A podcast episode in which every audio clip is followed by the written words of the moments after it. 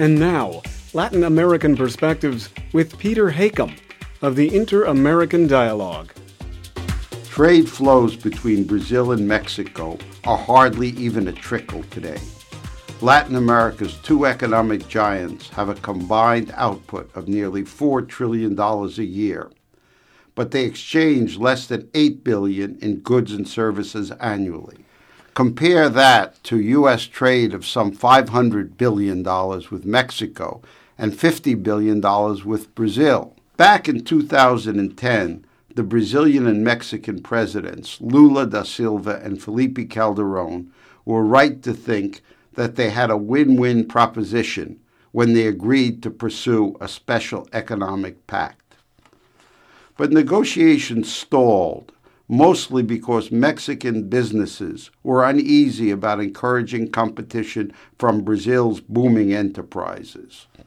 The shifting fortunes of the two countries, however, may have improved prospects for agreement.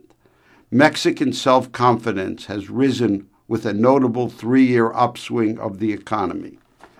Today's vibrant Mexican markets should, in turn, have greater appeal to an economically slumping Brazil, although there are still obstacles. Brazil's first response to the slowdown has not been to embrace free trade, but instead, foolishly, to raise protectionist barriers, including a quota on Mexican auto imports. Trade will be a central topic on the agenda when Brazilian President Dilma Rousseff travels to Mexico City in March to meet her Mexican counterpart, Enrique Peña Nieto.